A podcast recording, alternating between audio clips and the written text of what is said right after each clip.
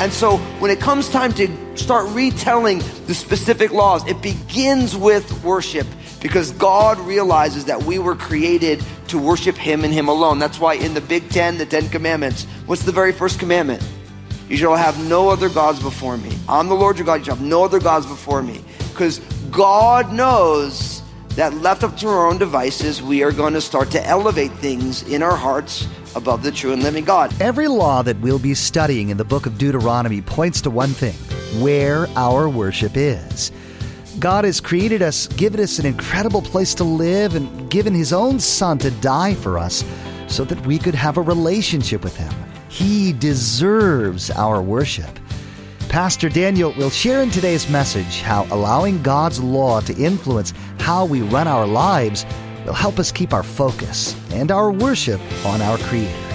Now, here's Pastor Daniel in Deuteronomy chapter 12 with part one of his message Sacred Space.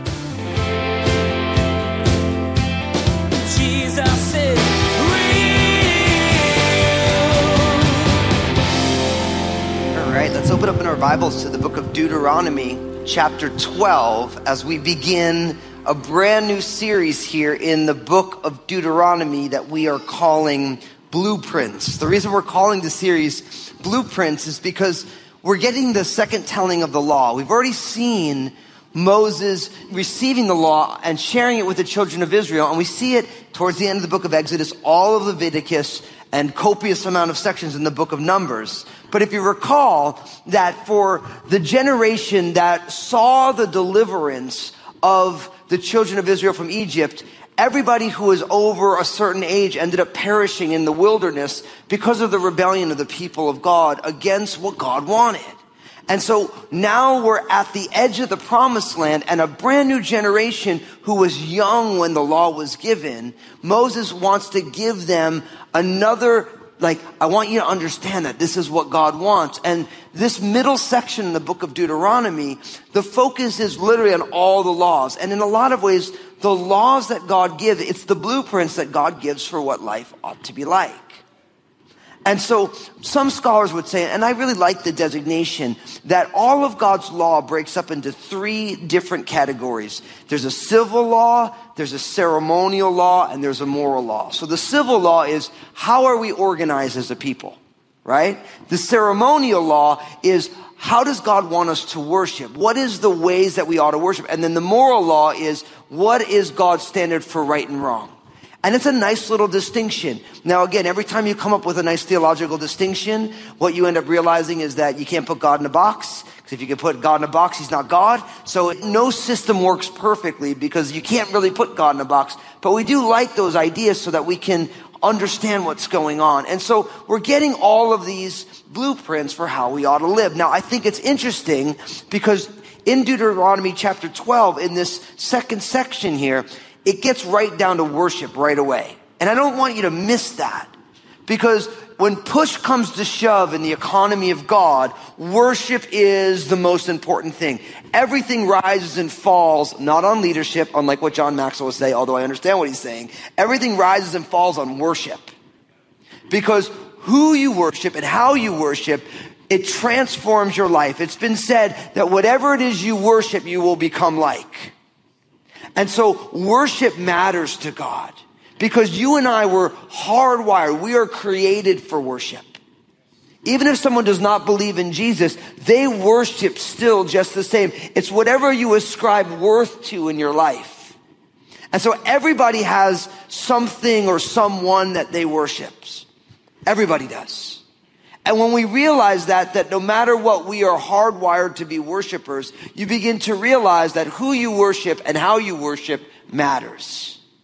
And so when it comes time to start retelling the specific laws, it begins with worship because God realizes that we were created to worship Him and Him alone. That's why in the Big Ten, the Ten Commandments, what's the very first commandment? You shall have no other gods before me. I'm the Lord your God. You shall have no other gods before me. Because God knows that left up to our own devices, we are going to start to elevate things in our hearts above the true and living God. And listen, Crossroads, not only those who are gathered here, but those who are watching online, we're a large congregation. And there's many of us right now who are worshiping other gods. You've placed other things in front of the creator sustainer God who has revealed himself to us in Jesus. And you're experiencing what it's like to worship other things. And you see that in your own life. You see it in your own heart. And so it begins once again, worship takes center stage. So let's look at it. And picking up in verse 1 of Deuteronomy chapter 12, look what it says. It says, These are the statutes and judgments which you shall be careful to observe in the land the Lord God of your fathers is giving you to possess all the days that you live on the earth. You shall utterly destroy the places where the nations which you shall dispossess serve their gods on the high mountains and on the hills and under every green tree, and you shall destroy their altars, break their sacred pillars, and burn their wooden images with fire. You shall cut down the carved images of their gods and destroy their names from that place. You shall not worship the Lord your God with such things. Verse 5, but you shall seek the place where the Lord your God chooses out of all your tribes to put his name for his dwelling place, and there you shall go. Verse 6, there you shall take your burnt offerings and your sacrifices, your tithes and your heave offerings of your hands, your vowed offerings, your freewill offerings, and the firstborn of your herds and flocks, and there you shall eat before the Lord your God, and you shall rejoice in all to which you have put your hand, you and your household, which the Lord your God has blessed you. You shall not at all do as you are doing here today, every man doing whatever is right in his own eyes. For as yet you have not come to the rest and the inheritance which the Lord your God is giving you. But when you cross over the Jordan and dwell in the land which the Lord your God is giving you to inherit, and he gives you rest from all your enemies round about, so that you dwell in safety, then there will be the place where the Lord your God chooses to make his name abide. There you shall bring all that I command you, your burnt offerings and your sacrifices, your tithes, your heave offerings of your hand, and all your choice offerings which you vow to the Lord, and you shall rejoice before the Lord your God. You and your sons and your daughters, your male and your female servants, and the Levite who is within your gates, since he has no portion nor an inheritance with you.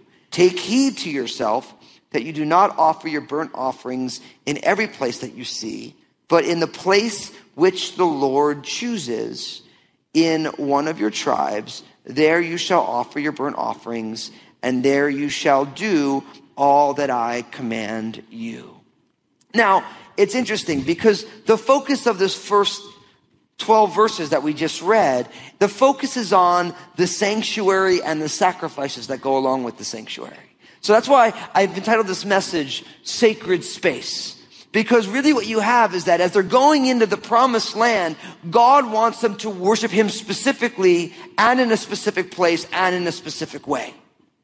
And you might say to yourself, well, I mean, is God really that big of a micromanager? And when it comes to worship, the answer is absolutely.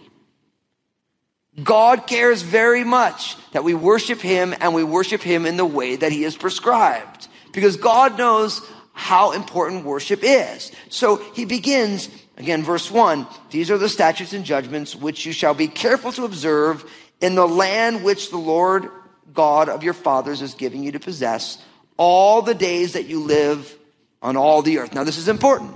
He's saying, look, this is my commands. These are my statutes that you need to follow when you go into the promised land, right?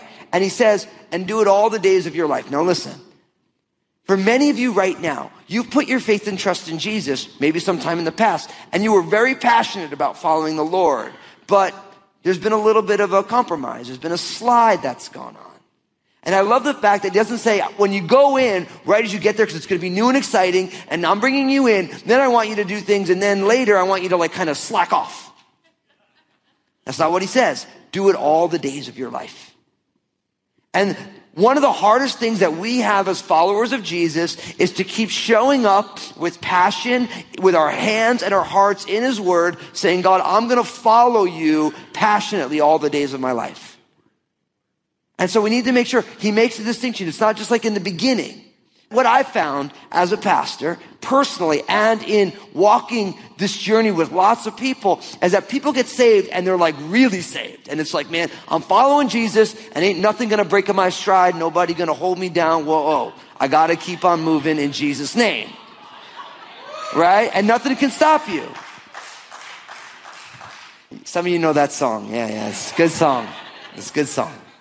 You know? But what happens is, is that's how it begins. But then over time, you lose that kind of, that fire. You lose the passion. You get a little comfortable. And then all of a sudden you start to sit back on your heels a little bit. And there are things that can break your stride and you get distracted. And you're not following Jesus with fervor. And I think there's many of you in here right now that are like that. And I just want to encourage you, you need to turn back to the Lord. The Bible calls that repentance. Repentance is something that we do every single day. We repent one time when we get saved. Repentance under justification. But then every single day when we realize that our hearts are turning from the Lord, we turn back. And we repent often, every day, unto sanctification. And I think there's some of you right now, you just need to turn back to the Lord. Because like you're not going to surprise the Lord when you say, Lord, I've, I've been straying or I've, I'm not as passionate as I was. He knows it already. But he loves you enough. See, that word repentance is a beautiful word. It's a word of relationship. It's a word that says, God, I'm coming back to the lover of my soul again. And even though I've strayed, I'm coming back again. What I want you to know, because I realize that for some people, like, well, no, listen, I've gone too far or I've made too many mistakes. Listen, every time we turn to the Lord, He's already there waiting for us. When it comes to repentance, God doesn't play hard to get. He wants us to walk with Him. He's done everything within his power other than make us robots. He's done everything within his power to ensure that when we turn our hearts to him, he is there waiting for us. He sent Jesus. And so we need to make sure we are following him all the days of our lives. I think if we're really honest with ourselves, if we allow the Spirit of God to search our hearts, all of us in some ways are in a state of backsliddenness. Like, like, like there's one area that we're doing really good, another area it's like, I'm not really doing so hot right there right now. You know, and so I've, I noticed that whenever I say, Holy Spirit, search my heart and know me, and there's any wicked way in me, lead me the way of everlasting, there's always some wicked way in me. There's always something that God's like, I want to work on this on you right now.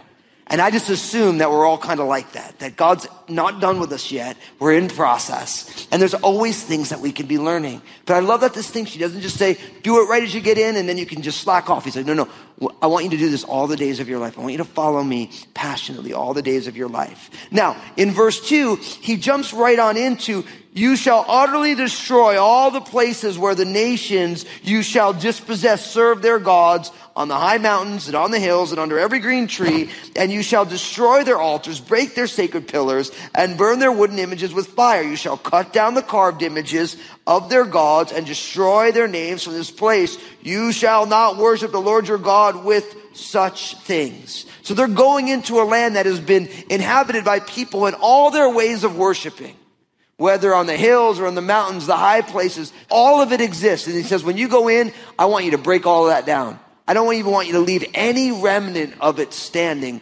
Why? Because God knows that left up to our own human devices, we're going to have a tendency to try and either first worship the true God in a false way, or we're going to start worshiping other gods. And what you find is that the children of Israel don't ever quite do this. They do it a little bit, but not all the way. That's what we're going to find when we get to the book of Joshua and following. You're going to find that they didn't do it all the way and ended up being all these different things became issues that they had. Now, how do we apply this to our lives? Quite simply, listen. Are you tearing down every form of idol worship that's in your heart? Or are you leaving some things in place? You got to ask yourself. Like Jesus says, if your right eye calls you to sin, you should pluck it out. And if your hand calls you to sin, you should chop it off. Now, he's not really saying you should pluck your eye out and chop your hand off because you realize you can have no eyes and still have all sorts of visuals in your heart. But the idea is The idea is, is that we need to deal ruthlessly with our sins. That we can't leave a high place or a carved image in our hearts that's going to be a place that we stumble.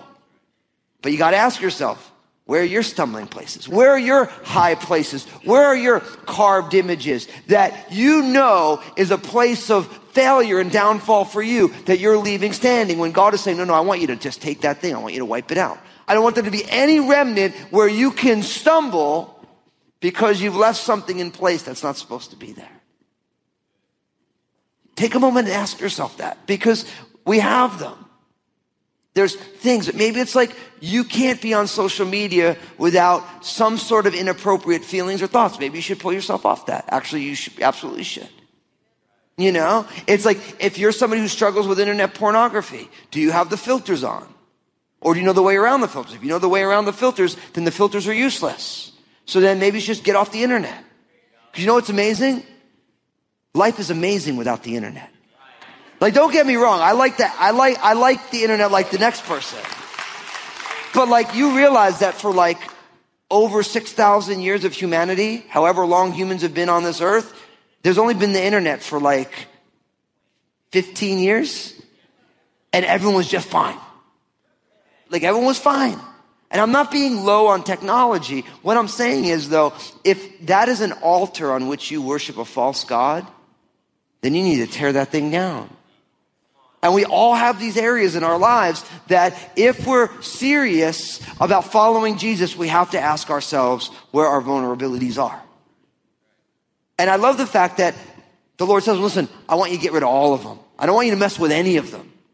I want you to, it doesn't matter if it's a high place, if it's a hill, if it's a garden, whatever it is, I want you to tear it all down. All those carved images, I want you to destroy them. And notice in verse four, it's very specific. You shall not worship the Lord your God with such things.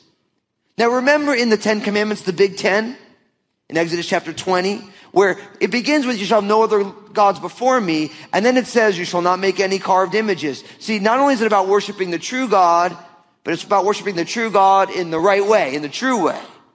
And so he's like, I don't want you to co-opt these places and say that you're worshiping me there. Because that's not what I want. And notice what he says as you move into verse five, but you shall seek the place where the Lord your God chooses out of all your tribes to put his name for his dwelling place, and there you shall go. There you shall take your burnt offerings. Now, in verse 5, it's important because God has a specific place that he wants them to worship. Now, you realize from knowing your Bible that it begins with this mobile worship tent that we call the tabernacle. And then the tabernacle gives way by the time of King David and a little bit earlier that he chooses Jerusalem. Right? And that name literally means the city of peace that he chooses to place his name right there. Right? So the tabernacle gives way to Jerusalem where the temple goes, and then the temple gives way to what? Anybody know? Jesus. And how do I know that? Because Jesus said, you destroyed this temple and I'll raise it up again in three days. And he was talking about himself right? So the place that God desired to be worshiped was the tabernacle, which gives way to the temple, which gives way to the living temple, the true living word, Jesus of Nazareth, the place where God meets with mankind and mankind meets with God in the person and work of Jesus Christ. Think about what that means in a world like ours that's pluralistic, where everyone says, oh, listen, you worship your way and you worship your way and, you know, whatever your higher power is, you take that. No, no, Jesus says, no, no, no. I am the Lord. And there is no other way but by me. Now, I remember when I read that. I didn't grow up in the church. So it's not like I like I just kind of always heard this stuff and I was like when I got older I'm like, yeah, that's what you believe. No, no, I didn't believe any of that stuff. And I remember reading the teachings of Jesus after reading the Quran, after reading the Bhagavad Gita, after reading about Buddha and all this stuff and I read Jesus and Jesus said, you know, I am the way, the truth and the life and no one comes to the Father but by me. And I thought to myself, ouch. Because you know what I had to say to myself after that? I'm like, okay, so that's an arrogant statement. That was the first thing I thought. And the second thing I thought is, what if he's right? what if he's right? I realize that some of you right now, I say that and you're like, seriously? I mean, is this really the way this goes? And what I would say to you is that if you're a seeker here today, and I hope that, and I know there's many of you who are, if you're just kind of checking this out, you have to deal with the things that Jesus said. Like any teacher, you have to, like, if you are intellectually honest, you're going to look at the things he said and you're going to say, what do I do with this? Now, what I would tell you is that if you followed every spiritual teacher, if you just gave everyone their due, guess what? You'd end up believing in Jesus because he's the only one who said, I'm the only way. Like, if you just said, I'm going to follow, like, eh, Jesus is the only one who said, I am the temple of the living God. I am the place where God meets with humanity and humanity meets with God. It is me me. And I remember having to deal with that and just being like, okay, so if it's really him, then I better follow him, you know? But you have to realize that, that God wants us to worship and there's a place associated with it. And he doesn't want him just to worship anywhere. He says, in this place that I make my name, out of your tribes. Now what's amazing is, is for the children of Israel, it was a location, right? It was the tabernacle and then the temple. But when you think about what he's saying, out of all your tribes, which tribe did God choose to bring the living temple from? The tribe of Judah. It's fascinating if you go back through the book of Genesis and you see what went on with the tribe of Judah. You go back to the prophecy about the tribe of Judah in Genesis chapter 49 and all these different places. Very, very powerful to realize that God is actually choosing a person as the location. Jesus of Nazareth. And then in verse six, we go through all these different offerings. I love how, in this case, brief Moses is. And if you missed it, we did a series called Sacrifice in the first, it was like about a 10 or 11 chapters of the book of Leviticus. We went in our nice leisurely pace through all the different offerings and what they mean and how they done. So, um, I could go back through them all again, but but you're like, I missed that series. It's all, just go to our website, just go into our media page. We have all the archives. I went slow. I explained all of them and talked about all sorts of fun stuff. But these are all the places where the sacrifices are meant to come. Right? Now in verse 7, and there you shall eat before the Lord your God, and you shall rejoice in all to which you have put your hand, you and your household, in which the Lord your God has blessed you. Now I love this, and in some ways it's proof that God is Italian just kidding. But, but God loves to eat with his people. And you know what I love about that? Cause like in that culture, when you had a meal with somebody, it denoted a oneness. And this was long before like our kind of our European properness where you have your plate and I have mine and you have your forks and I have mine. And when we're going to have a dipping sauce, I take a little spoon and put on my plate because God forbid I dip in your thing because it's we're all freaked out, you know?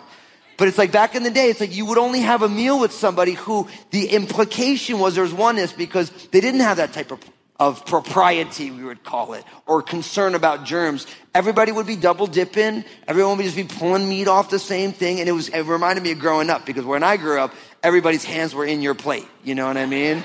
Like, I'm all Italian. So literally my grandma should be like, like oh, take this. You take it out of her mouth, stick it in your mouth. You know what I mean? And it's your grandma, so you just said, thank you, grandma. You know what I mean?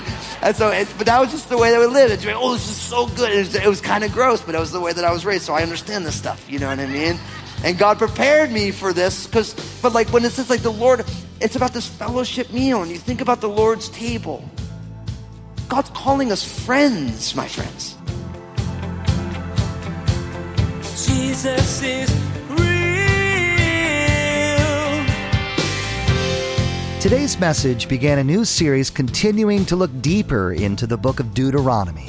Pastor Daniel reminded us today that the Israelites, and people today as well, need to have a refresher course at times on what God expects of our lives. The blueprints for godly living found in Deuteronomy remind us of our need to worship only God and how easily we can get derailed by the world. Facebook, Twitter, and Instagram have become a regular part of our everyday lives. And we want to be sure to encourage you to check out Pastor Daniel's Facebook page, Twitter feed, and Instagram. Log on to JesusIsRealRadio.com and follow the links. Pastor Daniel shares two minute video messages throughout the week on his Facebook page.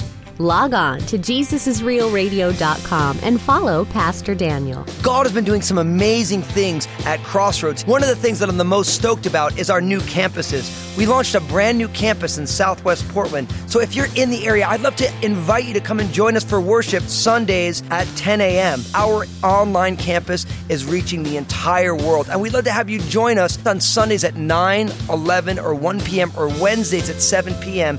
at crossroadslive.tv. Now, here's Josh with what's coming up on our next episode of Jesus is Real Radio. Next time on Jesus is Real Radio, Pastor Daniel will share more of God's instructions to the nation of Israel as they stand poised to conquer the land promised to them long ago. God wanted them and us to be aware of the responsibility involved in following Him and how we can't rely on others to carry our faith out. We need to take ownership of our own relationship with God and carry out His plan for our individual lives. You've been listening to Jesus is Real Radio with Pastor Daniel Fusco of Crossroads Community Church. Pastor Daniel will continue teaching through his series called Blueprints. Until then, may God bless.